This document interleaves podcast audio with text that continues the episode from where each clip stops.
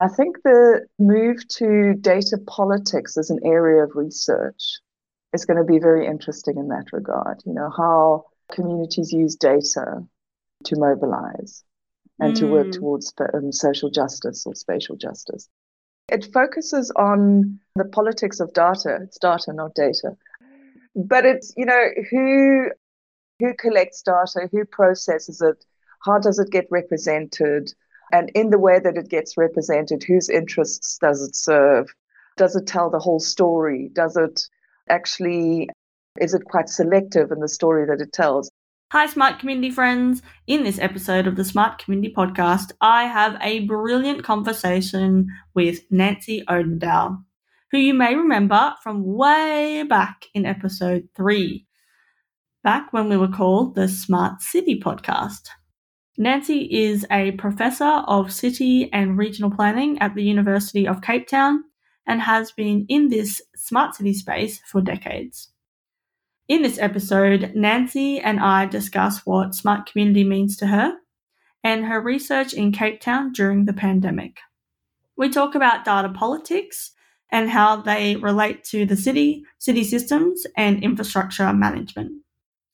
Nancy then tells us about her book, Disrupted Urbanism Situated Smartness Initiatives in African Cities, why she wrote it, and some of the lessons from it as well we discuss the importance of co designing and co creating the smart city with the community and the emerging trends of interpreting AI or artificial intelligence from a more localized community perspective.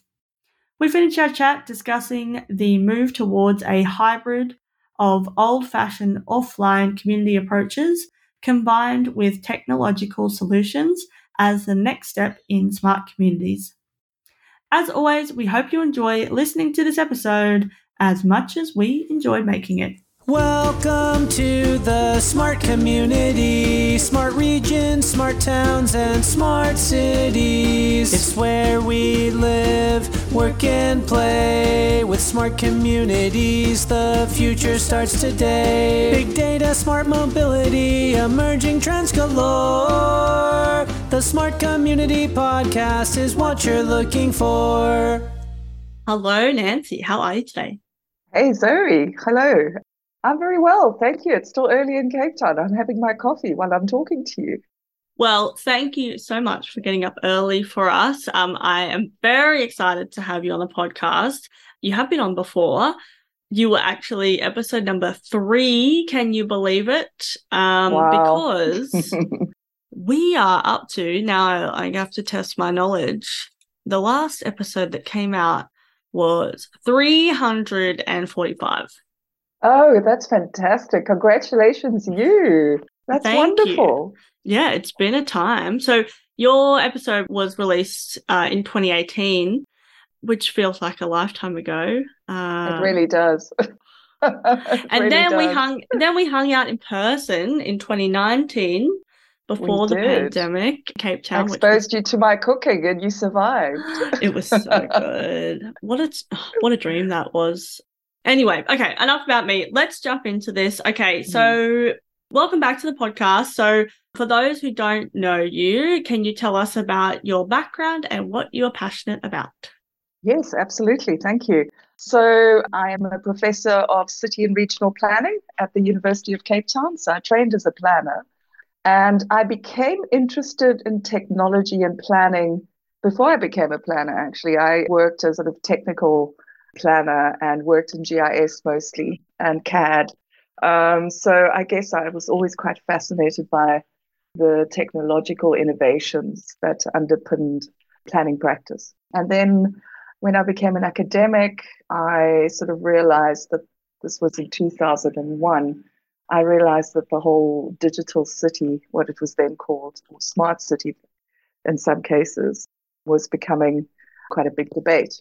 So I decided to kind of go down that road. So, yes, I'm passionate about cities. I love walking cities. I love studying cities. I love um, getting under the skin of cities. And I love the way that information technology tools and or just smart platforms have enabled us to see different dimensions of the city emerge. So yeah, and um, yeah, and I live in Cape Town, and I'm an ocean swimmer. That's awesome. And I remember in our conversation way back in 2018, you've been in this space for a long time, you know, before it was called Smart Cities, as you said. So, yeah, I'm keen to, I guess, explore a little bit about how it's changed. But we'll start with firstly, well, we talk about smart communities on the Smart Community podcast. Mm. Actually, when you were on the podcast last, it was called the Smart City podcast. So there's was, yeah. already been an, an evolution. But tell us broadly what a smart community means to you. To me, a smart community is is obviously a connected community. It's a community that uh, contains members that are in touch with each other on an ongoing basis, and it's often to do with a number of, of issues. It can be issue based. It can be simply because of geography, you know, people living in one street and kind of looking out for each other. But I think what technology has done, what smart technologies have done, has enabled us to to expand the geographic reach of community to span, you know, to span geographies and space. So what I found, I did some research on smart communities, I guess you would call them, during the pandemic, when neighborhoods in Cape Town got together and essentially started mobilizing to harness resources and and to also look after each other. So to me, it's very much yeah, smart communities aren't just dependent on technology or smart technologies. They're often hybrids. You know, it's often a mix of communication tools and social connections and livelihood strategies and it's quite a mixed bag and it differs from place to place. So I think the whole notion of smart community is is a very interesting one. I think it's often very much informed by place. And as a city planner, I find that very interesting. I really like that. I think the connected piece is really important, but not just the digital connection as you mm. spoke about, but that, you know, we're connected in a human, you know, social way and I think the pandemic did really like bring out those factors of looking after each other. And, yeah. uh, you know, I, and I still think some of those, you know, we're still discovering some of those things that happened during the pandemic that we just kind of, I think we know, are, did, right? I think yeah. we are. Yeah. Mm. Yeah. I think we really are. I think we, we're still trying to come to grips with it. And I think we're also just all sort of suffering from post traumatic stress disorder. I think we're still trying to kind of figure it out for ourselves, you know. Um, mm. Um, and uh, what definitely emerged for me in the work that I did was the importance of social networks or social capital, where, you know, I mean, we were forced to rely on, in this case, WhatsApp groups and you know, sort of quite basic tools actually that enables people to get enrolled into these initiatives quite easily. But at the end of the day, it really did come back to kind of face-to-face relationships that formed the kind of the crux, you know. I mean, not to say that things like digital communities do not exist. They do. I mean, you know, social media is, is testimony to that. But I'm more interested in how people galvanize in conditions of uncertainty and scarcity. And I don't think that's just, you know, that's just relevant to Cape Town. I think what the pandemic, or to South Africa, or indeed the global South, I think the pandemic revealed that there are margins everywhere. And uh, yeah, so no, it's been quite interesting work, and I think it is work that's evolving still. And I think the the move to data politics as an area of research is going to be very interesting in that regard. You know, how how communities use data to mobilize and mm. to work mm. towards um, social justice or spatial justice. And to me, that's been one of the biggest shifts in the last couple of years is the emphasis on data. And obviously the whole open data movement is, is interesting in that regard. Yeah. Mm. So say more about data politics. So, data politics is a really interesting area of work that's beginning to gel. And it really it focuses on the politics of data. It's data, not data. Um, but it's you know who who collects data, who processes it, how does it get represented, And in the way that it gets represented, whose interests does it serve? Does it tell the whole story? Does it actually, is it quite selective in the story that it tells? I mean, to me, that one of the most brilliant books that I think gives us quite a kind of a layered look into data politics is the book Data Feminism.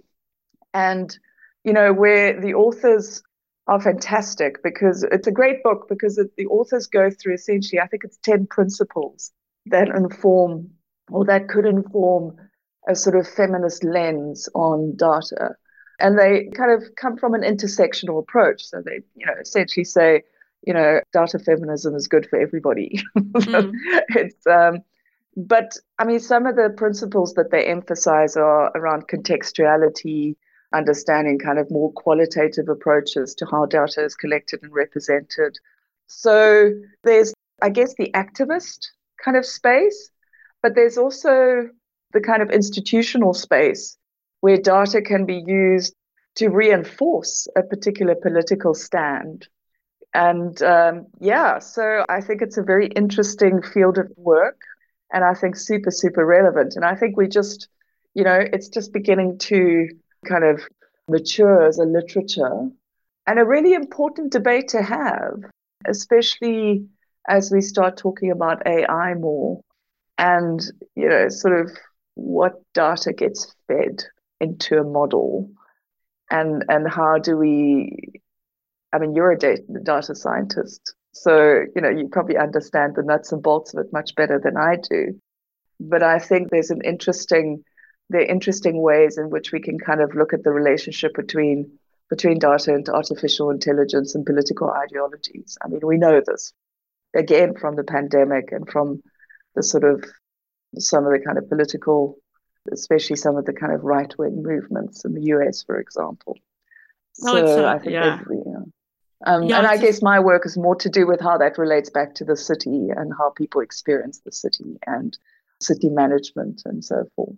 And yeah, and you can't separate those two things out, right? And like they're intertwined and, and they have to be like cities use data and they have for hundreds of mm. thousands of years or, or absolutely whatever. yeah um but now there's more of it and it's digitized and it's accessible in a different way in the sense of who makes decisions with it and those type of mm. things or how much of it you're using and when i was doing my masters the ethical kind of decision making was something that really interested me and mm. even when i did my churchill fellowship and i don't know whether we talked about this I, we, i'm sure we did mm.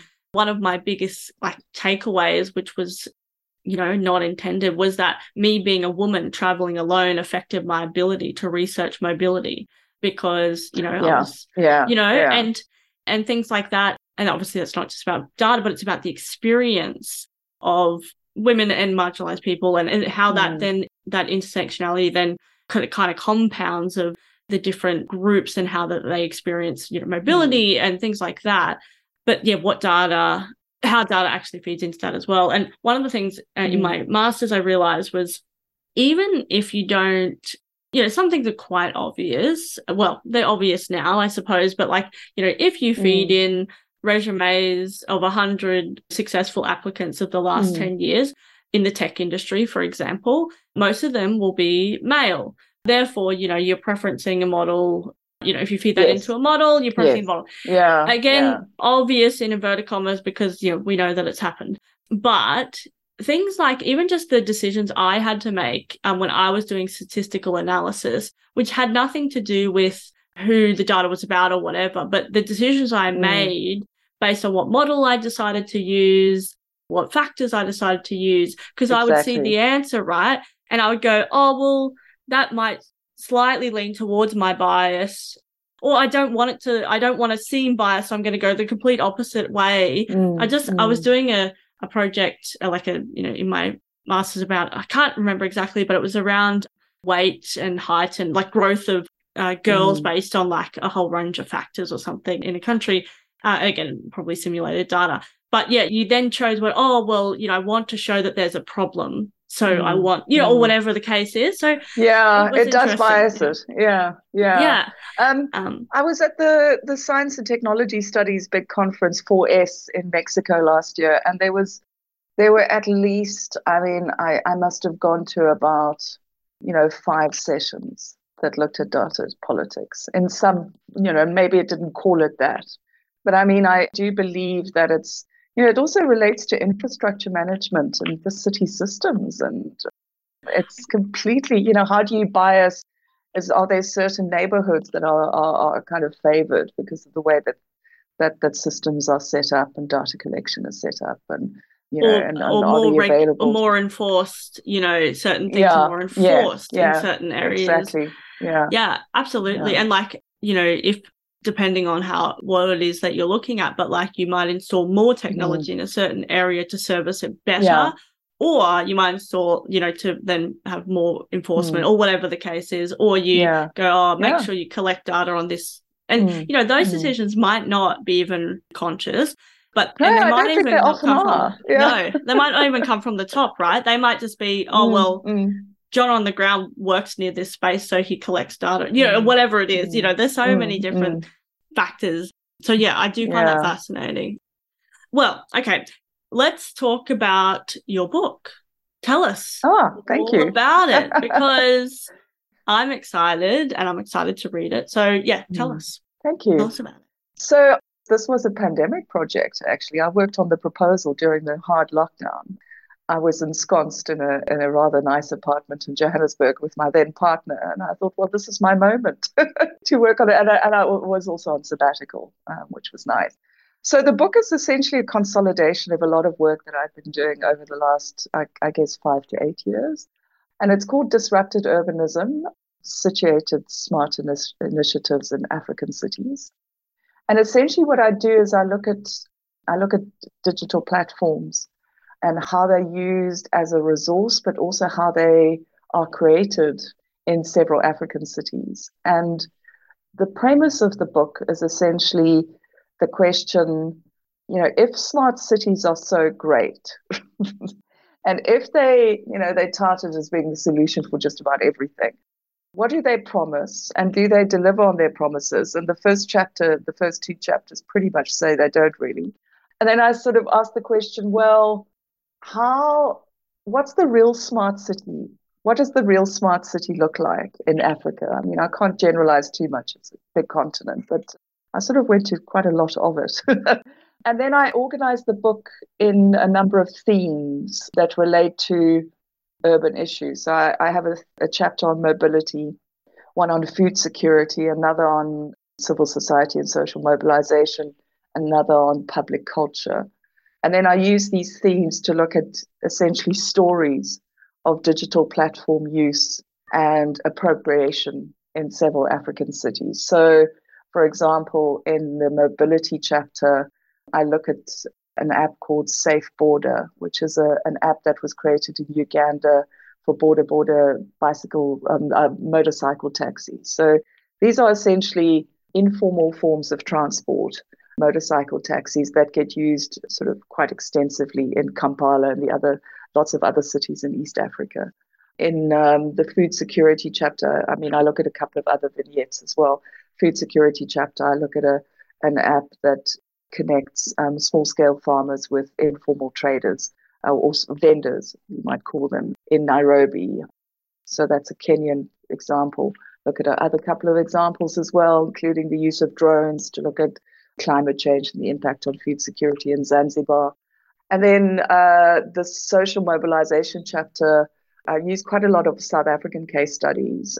And the one that I focus quite heavily on is the um, community action network movement during the pandemic in Cape Town, where which was what I've described before. These kind of neighborhood-based organizations or neighborhood-based groups, networks. Not even they're definitely not organizations that mobilized using platform technologies. And then public culture, I sort of look at Afrofuturism, but I also look at, you know, as, as a kind of way of looking into the future.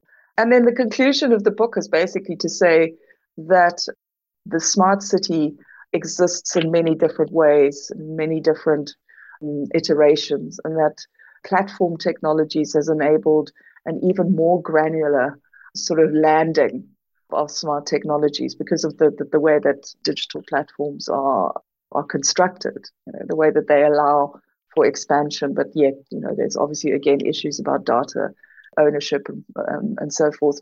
And so it's very much a kind of, uh, I guess, a socio-technical reading of the the African smart city in a very granular way.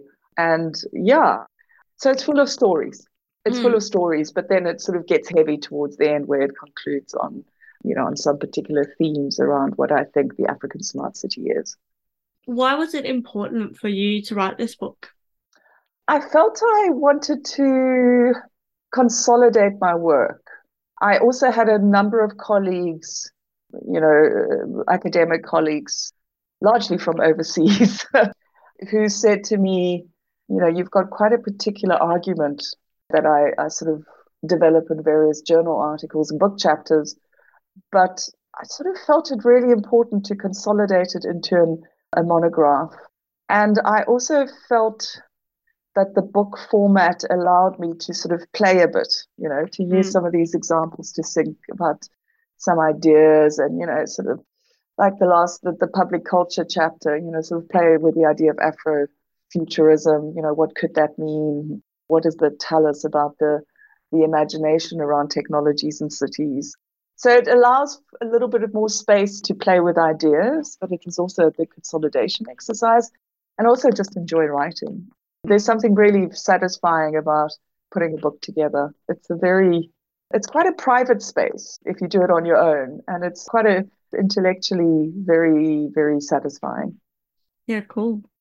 So I guess what I'm keen to understand, I mean, I love stories because it makes it real, and I think we need more stories in these, you know, books because it's all well and good to be very theoretical, but people, well, mm. we want to know where people, and again, it's like you won't necessarily find a story that proves every single point or whatever, but it's Absolutely. those little iterations. And mm. I think that's really important. And I'm also like the smart city that's failed.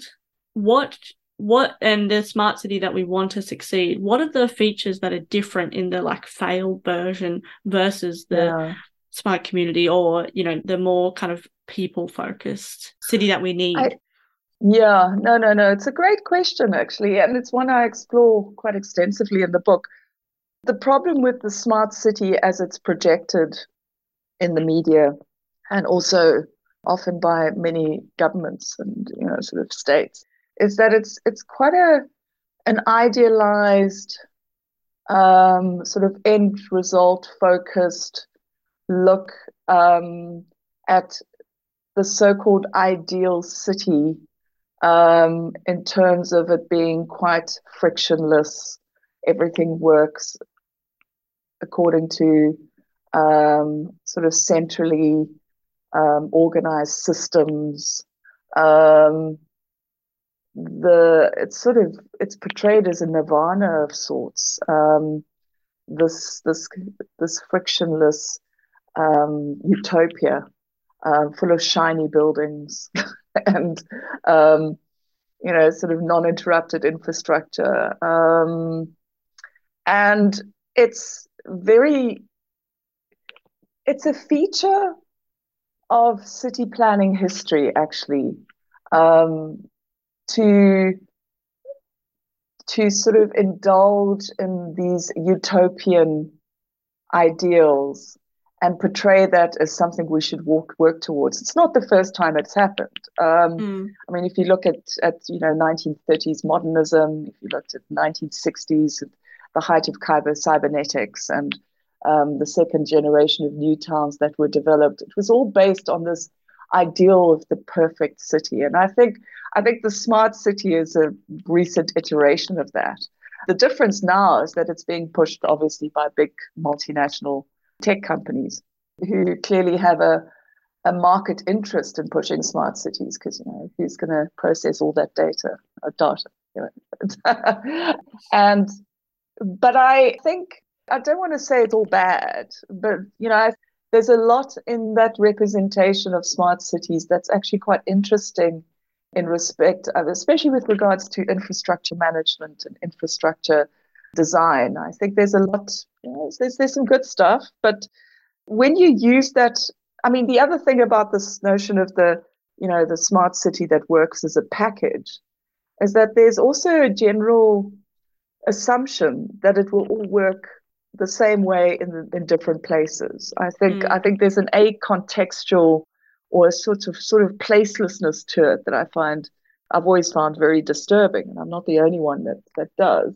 And where the smart city actually does hit the ground, like in the African context, there's a couple of smart neighborhoods being developed in Rwanda, in Kenya. There's one in Tanzania as well. It's and and the, the very famous one is in in Lagos, just off the coast of Lagos, and Eko Atlantic, which was never not initially marketed mm-hmm. as a mm-hmm. smart city, but it soon became that in, in the marketing literature. Is that it's got nothing to do with the real city. It's often it's top down. It often involves partnerships between multinational engineering firms, tech companies, and state, you know, sort of central governments there's very little consultation with local communities or indeed just with city communities.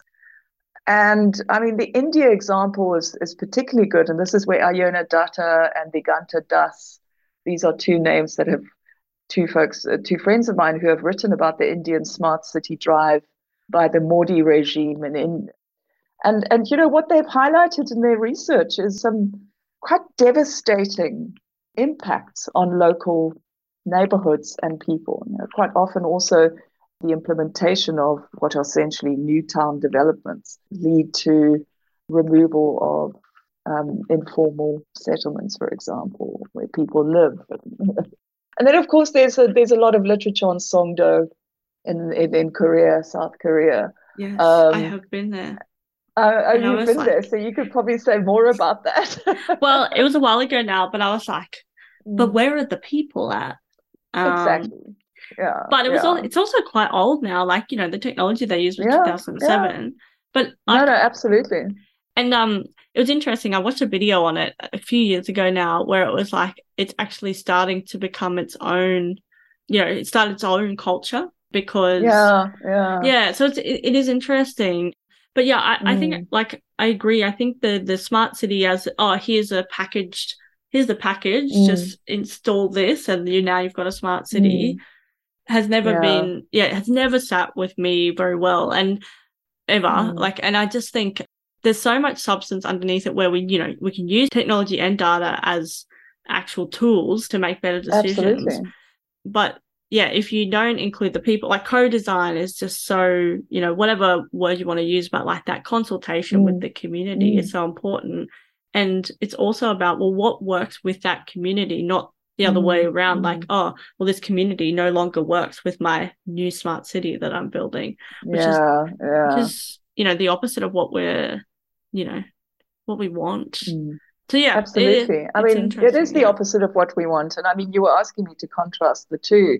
You know what? What I think, you know, about the pre-designed city versus the kind of smart community there's there's there's some really interesting initiatives I think where the state, often local government, works together with resident communities and developing kind of smart systems that could kind of benefit them. And I so I don't want to sort of give the you know sort of give the impression that I'm anti, you know, sort of state-led smart initiatives. I think it can be done very sensitively and very interestingly. And I think I think you know people sort of often read my work as you know I'm the person who writes about the bottom up stuff, and, and I guess I am. but um, and it's got a lot to do with where I'm situated in, in the global south. But but I do believe that there's some really interesting work that can be done on the in between. You know, mm. the in between. You know how how can we look at sort of state community partnerships using smart technologies, and how can we yeah, sort of take an approach which doesn't use technology as the dividing line between skilled and unskilled, if you know what I mean, where where people who you know use WhatsApp groups in particular ways, people who use Twitter in particular ways, you know, how how can we sort of use that as a kind of resource or as a kind of form of connection in in, in new projects and new ideas. And so I, I kind of I'm quite I'm quite taken with the notion of co-creation actually. I think it's a great word, Zoe. You know, of using ways through which we can kind of find new ways of working together that involves a smart te- involves smart technologies. I think there's there's a great scope for that. I mean, been doing a lot of work in that space, and it's like nice getting also because the general population and particularly people that a place has not been designed for ask great questions about what technology can and cannot do for them or what they do and do not mm. want it to do and what they feel and don't feel about a space or, or all those mm. type of things mm. and so you just and when it's genuine co like co-design and co-creation then yeah you can get some really good outcomes yeah, but it's the questioning yeah. that i just find fascinating and also being allowed to ask those mm. questions like opening up that dialogue yeah, um is really important too so yeah, yeah, I think it is. And I think it's, you know, it's so much more interesting and creative than coming up with a blanket approach. And I think the blanket approach or the kind of top down approach somehow sometimes just seems easier, you know, to policymakers. You know, it's like, yeah. it's, you know, there's less, I'm using the word friction again, you know, there's less friction. yeah. But in democracies, there often is more friction because people mm. will say, no, hang on a minute. know? Yeah. We don't work? want this. Yeah. Mm. yeah. Well, I'm just looking at the time. It's we could talk for hours, I think.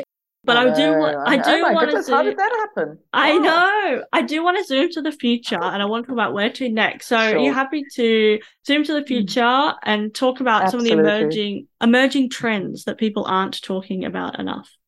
I think there's a there's quite a hoo, lot of hoo-ha about AI and and I must say I'm a little bit behind on my reading on on artificial intelligence. And and obviously, as an academic, you know, there's a big debate currently about ChatGPT and about the impact on, you know, journal board meetings. We're having those conversations as well. I'm quite excited about maybe looking into how AI, you know, again, how do we interpret AI from a kind of more localized community perspective?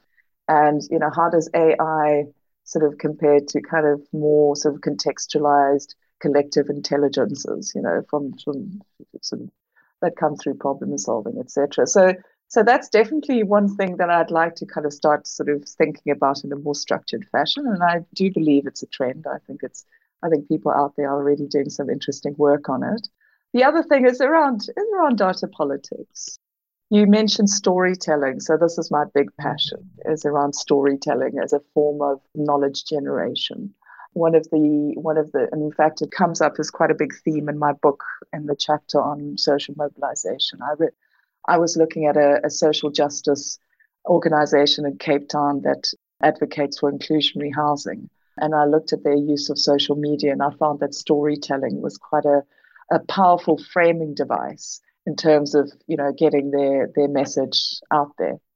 So I, I was also recently at a conference on post colonial infrastructures, and storytelling came up there as a device to understand how infrastructures work or do not work. So, so I, am sort of loving the notion. You know, I think that is kind of becoming more and more prominent, and and it's helped by the data feminism, you know, sort of more reflective approach to data that's emerging. I think those that's I definitely think that's important, and I think it's going to become even more interesting as time progresses. So I would say those are two areas. And then also just I think there's there's interesting work to be done just really, you know, around infrastructure. I mean, I, I, I teach a lot of infrastructure based stuff. In fact, it's my specialization in my teaching. So, you know, how how infrastructure and platform and digital technologies are becoming more and more intertwined. And I, I don't think it's necessarily a new research space, but I think it's it's one worth keeping an eye on in terms of practice and uh, mm. yeah, so that that'll be fun. Yeah, but yeah. some good stuff coming out. I mean, there's some wonderful work in the smart space. It's so much more interesting than it was ten years ago, actually. Yeah, I agree, and I think yeah, more nuanced and interesting conversations. You know, starting to mm. happen, and the Absolutely. research being done. Absolutely. I was just looking up data feminism. I've heard of it. Um, now I've got to put it back on my reading list. I feel like I'm. I yeah. Anyway, it's on You've my probably list. come across it, Zoe, without yeah. It's it's Yeah. so it's it's downloadable. It's ah, yes. Sorry, I was just looking at the yeah. author's name and I recognize that name. Mm, yeah, Um, Ignacio and, and Ignacio and and Yes. Klein. right? Yeah. Yeah. Yeah. But I read Invisible Women a while ago, and yeah, that was also super eye opening. I mean, Fantastic, Again, isn't it? It is, and it's not necessarily. Mm. It wasn't surprising, but well, some of the, some of the Mm. stuff was surprising, but just so fascinating, interesting, and just getting people to think a bit differently with that gendered lens is so Mm. important because Absolutely. yeah, it's we could probably do a whole you know. we can do a whole podcast episode on that. yes. But we do have to wrap up soon. So let's Yes. just quickly go to where to next for smart communities. I think the hybrid nature of smart communities is going to become more granular. Hmm. I think the sort of offline stuff is going to continue, you know, the sort of old fashioned street committee work, social mobilization, etc. But I think that's going to become increasingly combined with sort of digital tools or platform tools or AI tools, in fact, that will become sort of more and more available in the public domain. So I think it's going to be a super interesting space, but I don't think it's going to be necessarily an expansion.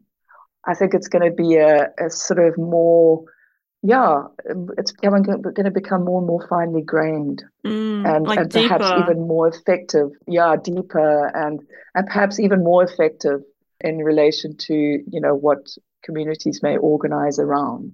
And it, it's not necessarily Mm. hectic activism. You know, it can just be around sort of creating a community garden, which is a form of activism in a way. You know, but creating a community garden could become something interesting, for example. So Mm. Yeah. I, I think it's a very interesting area of work to think about more and to do some work in. Yeah, as you're talking there, I think um the accessibility of tools and data into the public Mm. realm has then enables that intertwining, right? Like before Mm. only, you know, I mean, it, we saw it happen with computers, telephones, you know, those Mm. type of things. And I think these next this next iteration, if we work on it, is you know exactly Mm. what, what you said earlier around like that technology isn't the divider of like you know the Mm. haves and have nots. It's actually that Mm. integrator. And that happens when more like tools become more accessible, making them easier to use and those type of things. But the questioning then has to come in because you still want that level of rigor underneath of like, Yeah. you know, Yeah. making sure that people are protected, but then also that Mm. the the answers that we're getting are the best answers Mm. that we can get with all those, you know, the bias and all those type of things. So yeah. again, another thing, another thing we could Mhm. definitely unpack in more Yeah, detail as well. There's Mm. lots to talk about, though. There is. We'll have to get you back on the podcast, Nancy. It's been so great to have you back on again. Yeah, no, thank you. I've loved the conversation. I've really enjoyed it. Thank you. Well, thanks so much for sharing your book with us as well. Mm. Please send me the link of where people can find it, and then we'll put that. We'll make sure that yes, I will. Yeah, it's, it's it was published by Bristol University Press. I'll I'll send you the link that would be awesome. to, um, but just the, what- the page. yeah, and we can put the link in the show notes. Um, but That'll yeah. be great. Thanks. I'd love that. Yeah. One last question: How can people connect with you? So I am available obviously on email nancy.odendaal at uct.ac.za.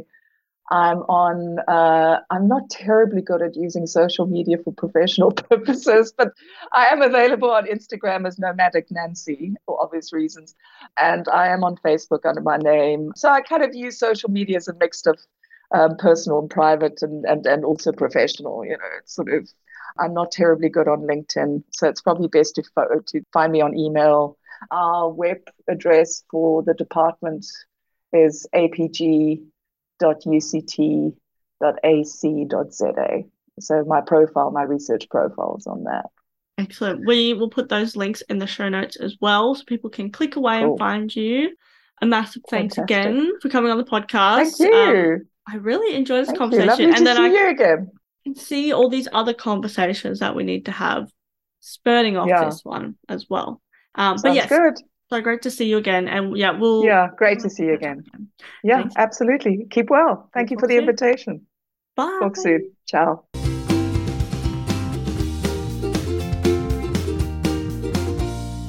The Smart Community podcast is brought to you by My Smart Community. If you're trying to deal with disruption, not sure what technologies to buy, need to facilitate genuine collaboration, then we can help. Email hello at mysmart.community or head to www.mysmart.community forward slash consulting. Thanks so much for listening to the Smart Community Podcast. Show notes for this episode and all other episodes are available on our website, mysmart.community slash podcast. If you have any questions for us or any of our guests, you can email hello at mysmart.community.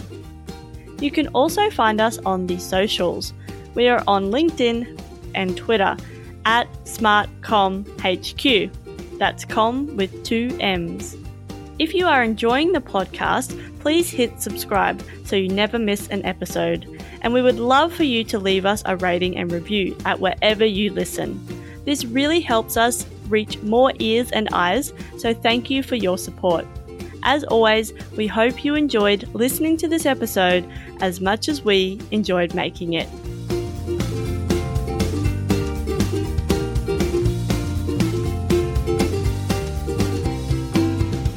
The Smart Community Podcast is what you're looking for.